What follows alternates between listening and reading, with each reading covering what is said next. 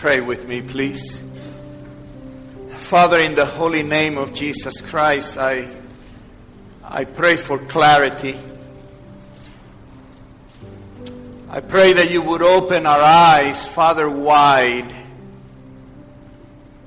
that we may have eyes to see your revelation of yourself and your revelation of your Son. Father God, in the name of Jesus, give us eyes, new eyes, seeing eyes, that you be glorified, Father, in us, and that we may see as you want us to see. In Jesus' name, Amen. Good morning, everyone. I'd like to invite you to open your Bibles. You're going to need uh, to open them, um, or you can use the insert because I'm going to be referring to uh, to the two lessons that were read this morning. Actually, uh, two of the three that were read this morning. And I, I was very blessed. I'm always very blessed uh, each year that uh, John 20 is read, and um, we see how Jesus said to, to Thomas in the upper room or in the room where they were still hiding, he said to them, Blessed are those who have not seen and yet believe. Blessed are those who have not seen and yet believe. And I think that's a reference to us, isn't it? It's, it's a reference to us, but I, I hope that we can never say again after today we haven't seen. I hope that we will be given eyes to see. Now, because God is so amazing and, and He orchestrates things the way He orchestrates things, I when I begin to work on my sermon, I always think I know where I'm going. But uh, often the Lord just intercepts me at different places.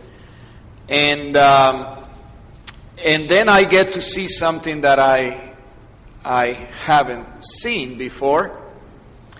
Uh, you all know that I, uh, I prepare my sermons on Friday. Uh, Friday morning, uh, probably all day. Uh, I take breaks in the middle, and sometimes my sermons are not finished until Saturday because I, I, take a lot of time to pray, and sometimes my breaks are longer than, than other times. Um, but I do prepare my sermons on Friday. It's been my custom for 30 years since I started preaching. I found that if I stayed in the office, uh, I really can't concentrate. Uh, there's a lot of phone calls. There's a lot of movement. I want to know why things are happening around me, so I stop doing what I need to do and I go ask Janet what was that about. And so I basically need to get out of the office if I'm going to spend time in quiet and prayer. And uh, I'm alone at home, uh, so I um, I really seek the Lord for every one of my sermons. Uh, my son in law and my, my granddaughter Sophia went on a camping trip this past week. So Naomi got to stay with us, and, and Otmara, my, my daughter. Uh, she, they slept in our house Thursday night. And um, my thought was, I'm going to get up very early and I'm going to get started before Naomi wakes up. Uh, so I was up early, uh, and for me at, at, at, that time, usually five o'clock is my time, but I, I think I got up at about six, six thirty, something like that, and I said I better get going real fast. Lord and behold, the door of our bedroom opens up, and there is Naomi. There is Naomi. Uh, she's fully awake, and she's ready to go. Uh, she climbs in the bed with, with me, and I kind of cuddle up with her, and she kind of falls asleep a little bit again. Uh, and so I get up, I do my stuff, and I go to start my day, really intending to uh, uh, to spend a lot of time in prayer. Molly goes to work. Uh, I don't like, you know, Mara gets, she's tired from all that she does, so I didn't want to bother her. Uh, and so Naomi just keeps coming to my office up there in, in, in, upstairs. And she keeps coming and she keeps coming. And uh, she wants to play hide and seek with dad. She wants to play hide and seek with me. And so I tell her I'm, I'm praying. She wants to know whether I'm working or whether I'm, what am I doing? And and then she goes and she watches TV for a little while and she comes back and she hides in, inside the room in the office. And I have a prie-dieu, it's like a kneeler like that. And she hides underneath the desk or underneath the, uh, the prie-dieu and she goes, Dad, can you see me? And I, I would say, Yeah, I can see you. Then she hides a little farther and, and Dad, can you see me now? And, um, and, and she's, I mean, I want to study. I, I want to pray. But, um, and then the Lord really said something to me that I, I really don't know where it came from. Except I know that it came from Him, but I know it, it was not something that, that naturally came to me. But, and I thought, boy, if the Lord gives me this, there must be a reason for it. And she said, she hides inside. She says, Can you see me now? And I, I said to Naomi, Honey, when I can't see you, you can't see me either.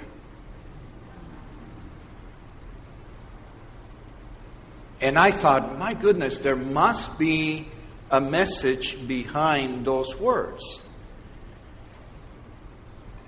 When I can't see you because you're so well hidden, you can't see me either. And I was reminded of a song that I have enjoyed singing for many, many years since I started my ministry. We used to sing it here as well. It's called uh, I Will Trust in You. And the lyrics of the song uh, goes, When I can't see you, I know you're here. When I can't feel you, I will not fear. I will trust in you and I will not be afraid. And when the battle is close at hand, I know you are with me to help me stand. I will trust in you and I will not be afraid. And when the darkness is closing in and I am running against the wind, I will trust in you. I will not be afraid. Afraid because when I'm standing upon that shore and all the battles have gone before, I will trust in you and I will not be afraid. So, this morning, what I want to do, because it seems to be what God has put in my heart through, through Naomi and, and through what He kept showing me, what I want to, to do this morning is I want us all to see Jesus. I want to see Jesus anew. I want, I, I know we all have an image of Jesus. I know we have ideas of Jesus because we read in the Gospels and we can create images in our minds. I want us to continue to see Jesus, but I want, I want new eyes. I want to help you open your eyes wider and bigger uh, than ever. So, this morning, what I want to do is I want to take you from Easter morning to the end times. I want to take you from Easter morning to the end times. I want to take you from the Gospel of John that we read at the Gospel today to the book of Revelations. I want us to go from the resurrection of Jesus to our own resurrection. I want us to take that journey and that the Lord would give us eyes to see. When we read the gospel this morning, uh, John tells us that the events of the gospel that we just read, that Diane read, they take place exactly on Easter Day. Okay? The, the beginning of the gospel takes us to exactly the day of Easter. And then it takes us eight days later uh, to tell us about the resurrection of Jesus around 33 AD, 30, between 30 and 33 AD. What we find is that in the morning Jesus uh, had appeared to Mary Magdalene. Peter and John run to the tomb, found the tomb empty. They went back and told the disciples, but I, they had not seen Jesus yet.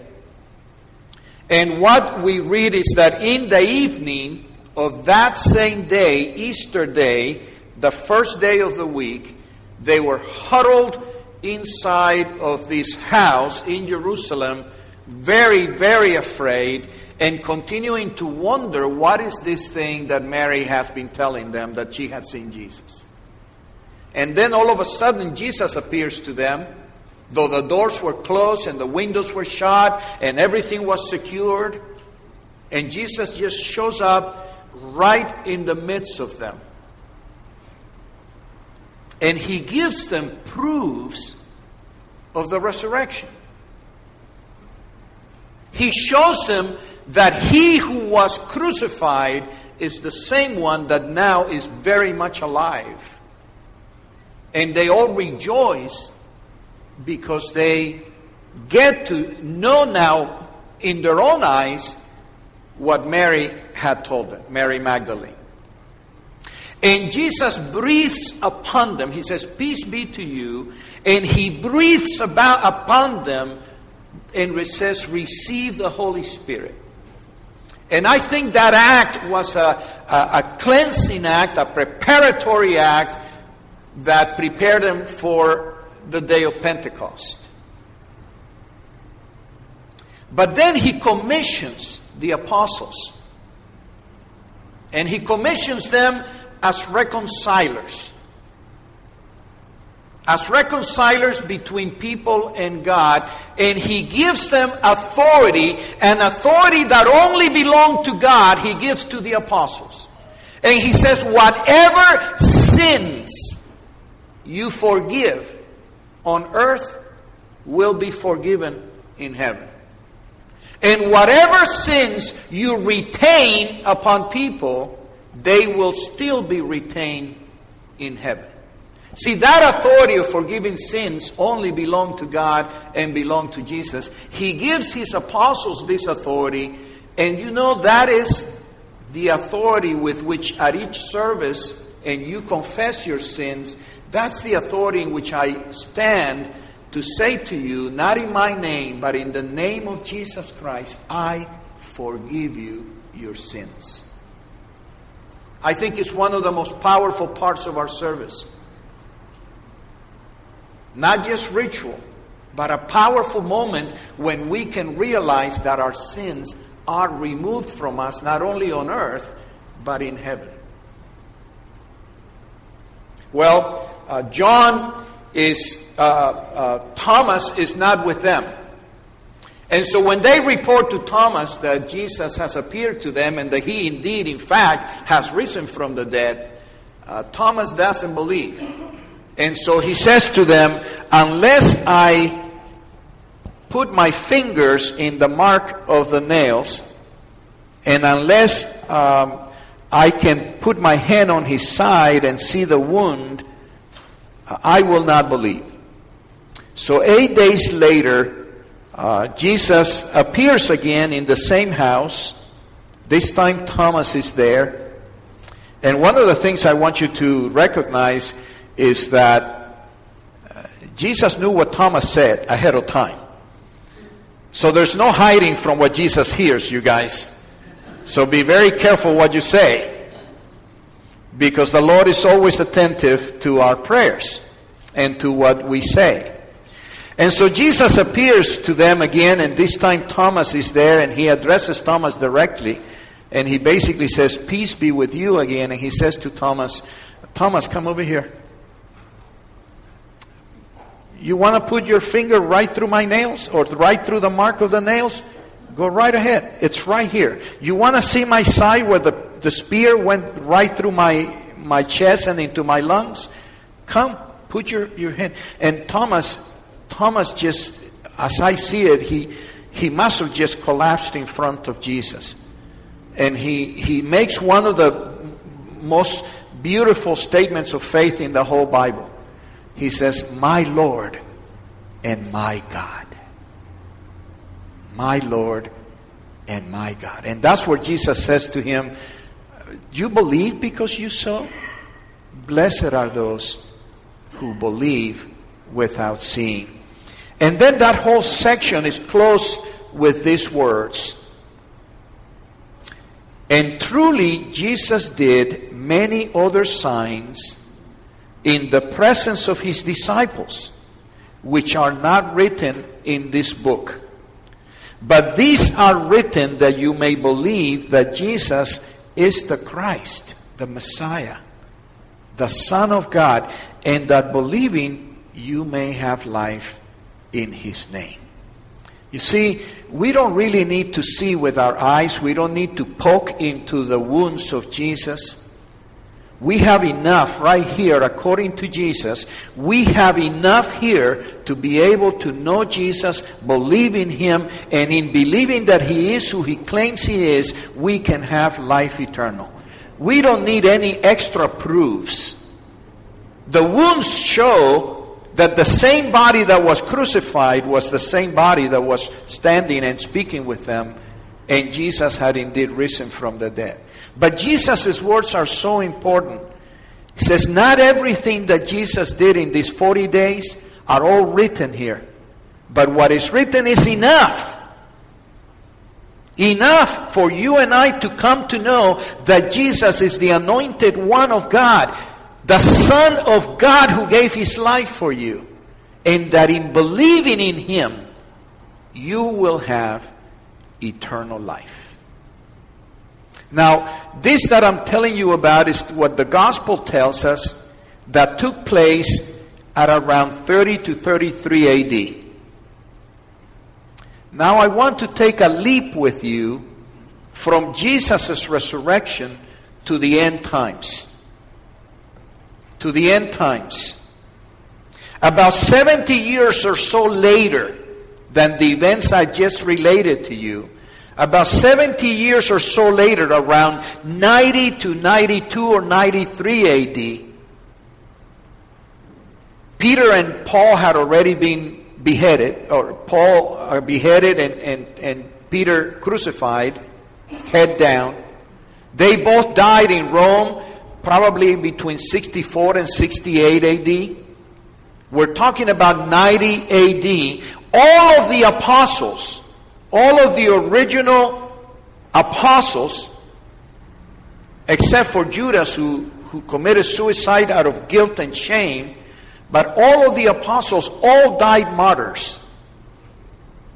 They spread all over the world, and every single them, except for John, the disciple, they all died as martyrs. But John died of old age in the area of Ephesus.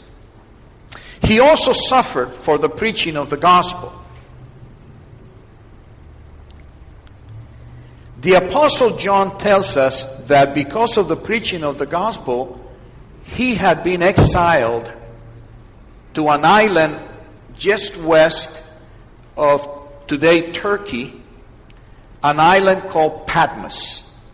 A very rugged little island no more than about six miles wide and about 12 or 14 miles long, hilly, rugged in many respects, not very inhabitable really.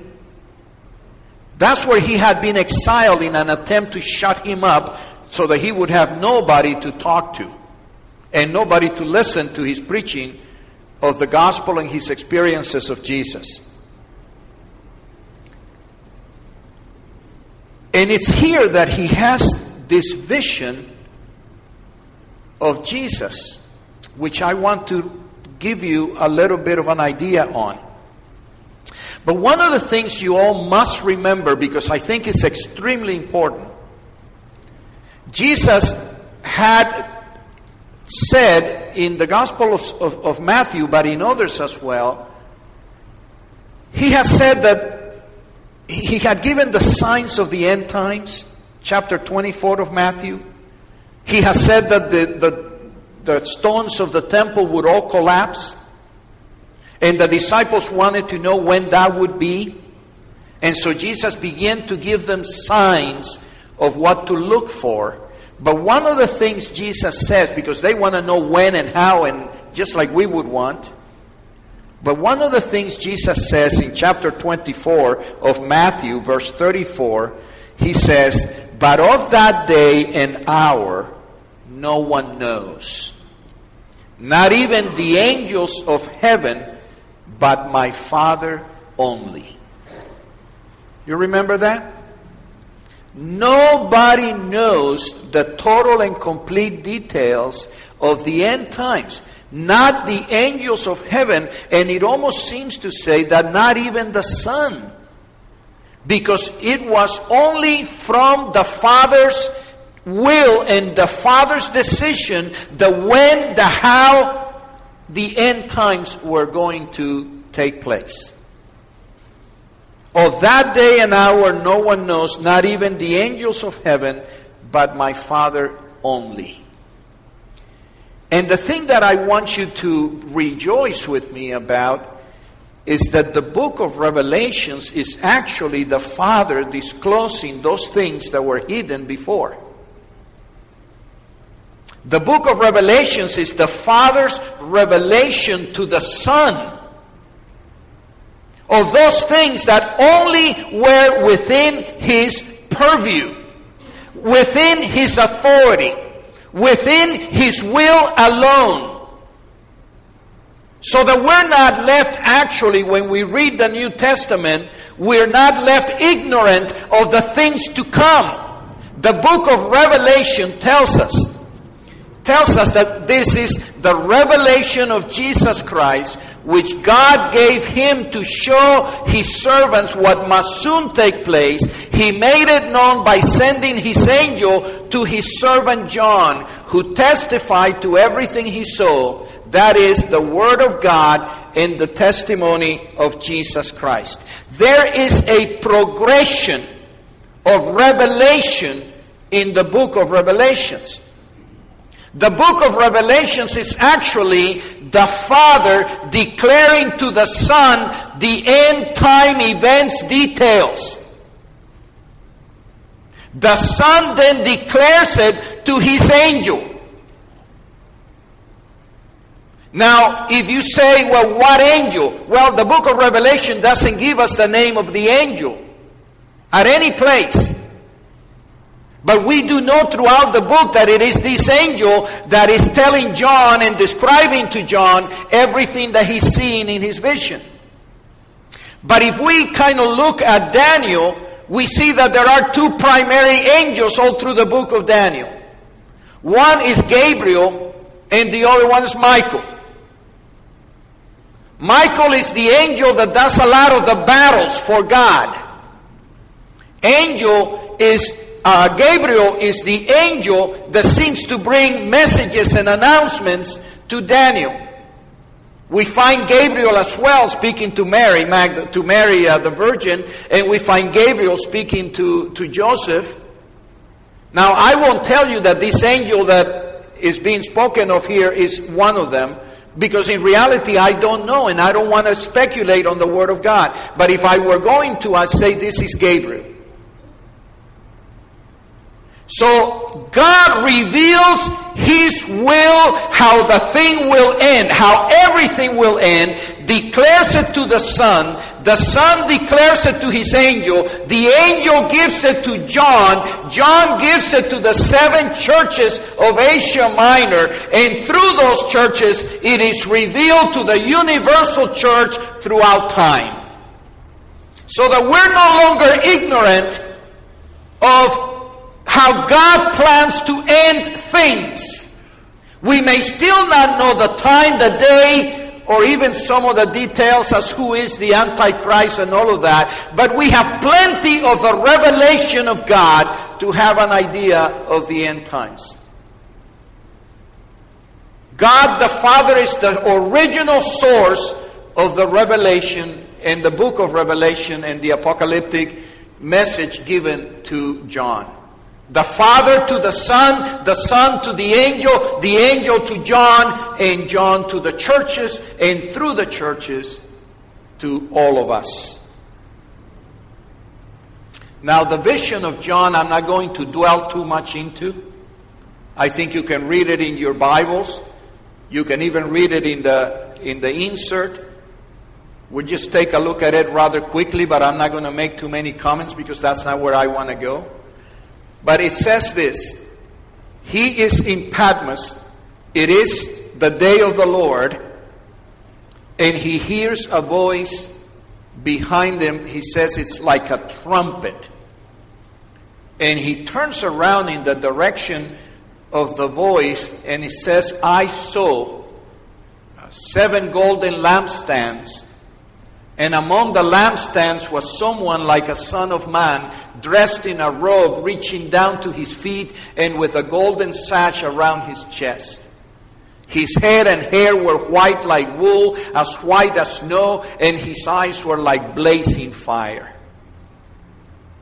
His feet were like bronze, glowing in a furnace. And his voice was like the sound of a rushing waters. In his right hand he held seven stars, and out of his mouth came a sharp double edged sword. His face was like the sun shining in all its brilliance.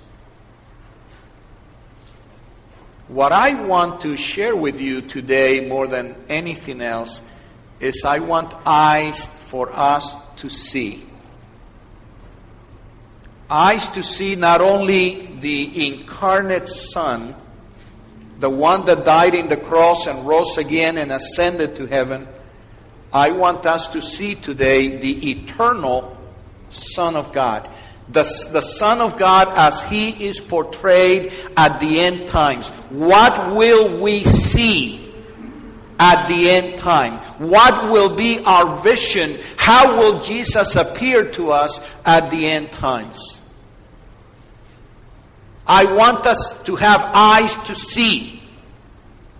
And there are several things that are said about Jesus in chapter 1 of the book of Revelations as he's being introduced and presented to us. Because the book of Revelations is not only about the end times, it's about He who controls the end times. He who, who makes the difference upon the believers so that the end times are not something that we should fear about. The book of Revelations is about Jesus Christ, who he is, what he does, and what he represents to the church. The first thing that we hear about Jesus Christ is he's described as the faithful witness. The faithful witness. Now, I want you to understand that the word witness in the, in the Greek actually is the word for martyr. And when Jesus is called the faithful witness, he's being represented to us as the faithful martyr whom God gave for the salvation of the world. He was faithful to the Father's mission and to his mission all the way to the end.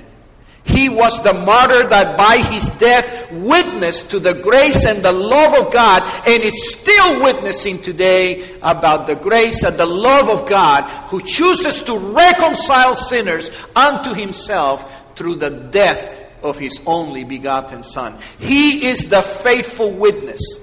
But not only is he the faithful martyr who gives his life faithfully and obediently, he is the faithful witness in that His word is faithful. His word is trustworthy. His teaching, His word to us is something we can count on because it comes from the very Son of God. So He is a witness that tells the truth. He is a witness we can trust and we can bank on.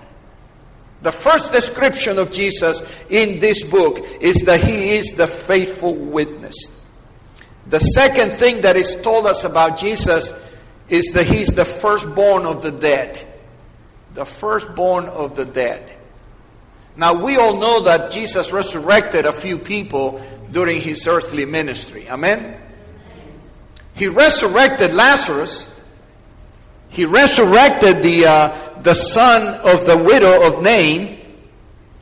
But here's what you need to understand those people that were resurrected were resurrected to die again. Lazarus didn't live from that moment on forever. They were resurrected to show the power of God over life and death, but they all died again. Jesus is the first one to resurrect unto eternal life, never, ever, ever to die again. He is the first fruit of all those who will resurrect in the future unto eternity. Lazarus and the son of the widow in Nain were resurrected to live on earth. Jesus was resurrected to live in heaven forever and ever and ever.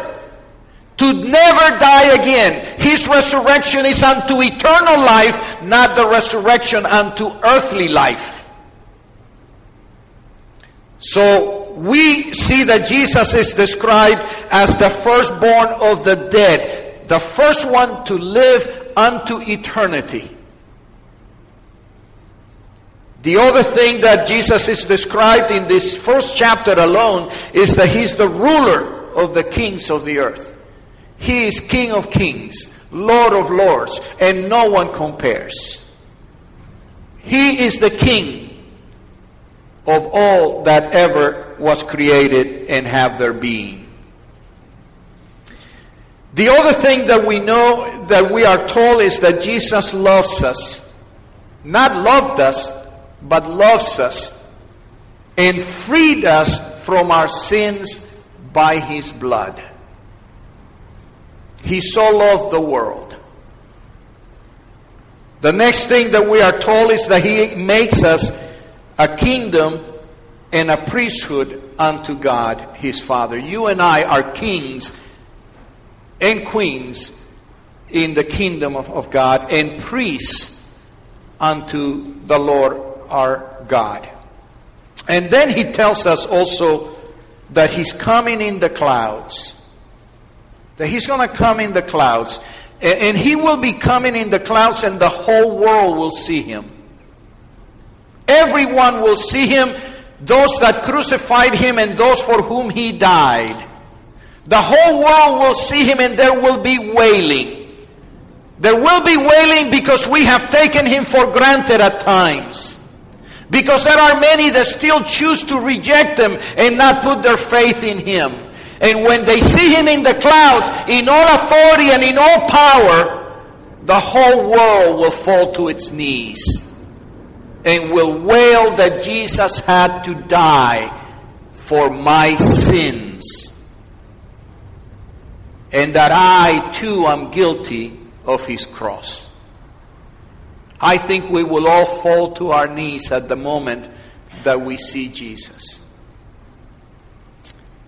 And then, which is where I really want to go in the sermon, is I want us to see what Jesus says to John when John falls in front of him after he sees the vision, especially verse 17 and 18. Jesus says to John, he touches him and he says, Do not be afraid. I am the first and the last. I am the living was. I was dead, and behold, I am alive forever and ever. And I hold the keys of death and Hades. So Jesus himself says that he is the first and the last. You see, Jesus has no beginning and no end. Whatever first is, whatever beginning is, Jesus was there. He is the one, and He is the last one. He is the beginning and the end, the Alpha and the Omega with the Father. He is the first and the last. And He says He is the living one. I was dead, and behold, I live forever and ever. But here's, here's what I find powerful. Here's what I find powerful, people.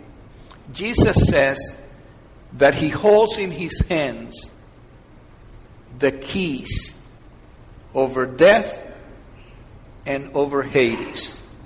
You see, Peter may hold the keys of the church, but Jesus holds the keys over eternity. You may hold your keys to your house and to your car, but Jesus holds your life and the keys of life and death in his hands. He says he has, because those words, when, when I read those words, I read of the authority of Jesus over life and death. He holds the keys. He opens and closes. He frees and he puts in jail. He has the power. He has the power. And he has the authority. And he holds the keys over death. Jesus has the power to raise whom he wills. Jesus has the power to give life to the dead because death cannot say to Jesus, no. He holds the key. He is the mighty one, the powerful one. And death has ultimately to bow before our Lord Jesus Christ. And he will give life to whom he will give life. And no one can stop him. He holds the keys over death. He also holds the keys over Hades. What is Hades? It's not a word you throw around and everybody knows what Hades is. In, in, in Hebrew, it was Sheol. In Greek, it is the word Hades. Hades is the, is the, the place of the dead, the intermediate place of the dead. Jesus tells a parable, I believe in Matthew, but perhaps also in Luke. He tells a parable about a man named Lazarus. You remember the dogs would come and lick his, his wounds. He was very poor and he ate outside of the house of the rich man. We know Lazarus' name, but we never learn the, the, the rich man's name.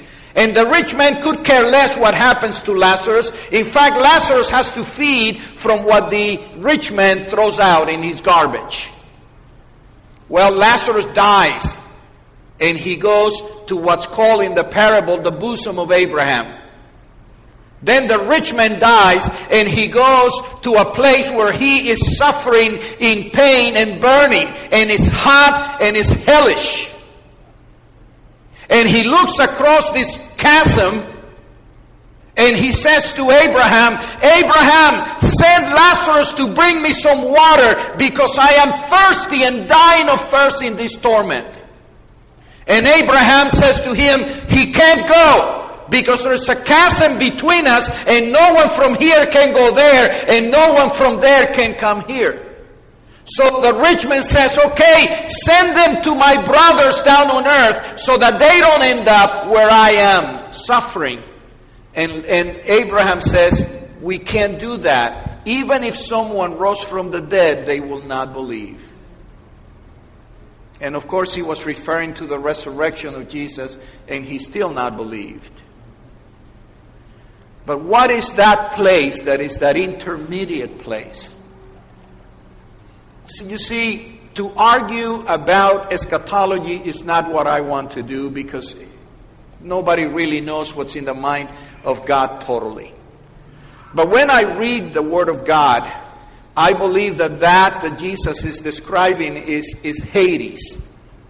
That is an intermediate place of the dead. I believe that where Abraham is with Lazarus is what Jesus calls paradise where he says to the thief on the cross, Today you will be with me in paradise. That is Hades. Something, a place, a, a, a, something, a realm that is divided between intermediate suffering and intermediate joys. And ultimately, when the book of Revelation unfolds and the books are finally opened and salvation is given to those whose names are written in the book, there is a complete move from that intermediate space into those that get punished into the lake of fire, which is preserved for the devil and the beast and, and, and, and the. Uh, the, the false Christ, the Antichrist, and all those that are his. And the others will go with the Lord. To me, that is Hades. That's my understanding of Hades. And Jesus says that he holds the keys, not only of death and life, but he holds the keys of where people ultimately go. He holds the key of the eternal life of people. He holds it. It's in His power, in His authority to give to those who believe in Him. And here's what I want to say to you, people. That is what blesses me out of this. It's not fear, it's actually the contrary, it's security. I feel secured that death and life and the ultimate stay of all people are in the hands of Jesus Christ, my Lord, my Savior, whom I serve, in whom I believe. Your resurrection is secured. Is secured. No one can snatch it from his hands. Because he holds the key over life and death, and he holds the key over what happens after death. He holds the key. There is life after death, and He holds the key. He has the authority, He has the power, and because He's our Lord, we have security. We have assurance. We have hope. We have faith. We have assurance in our lives that because Jesus rose from the dead, He secured our eternity. I want you today to open your eyes to see not only the Jesus who died and rose and ascended.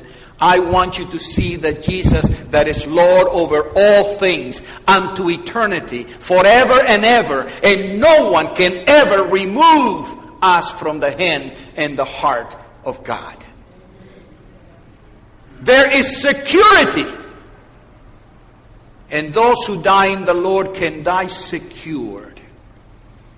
And those who are not yet in the Lord need to come to the Lord. Because He holds the key. He holds the keys and the power and the authority.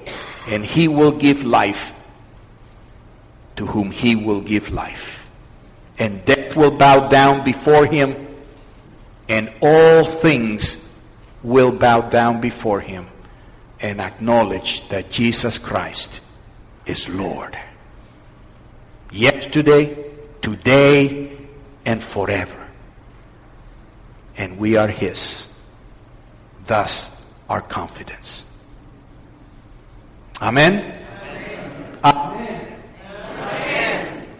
Stand up with me, please.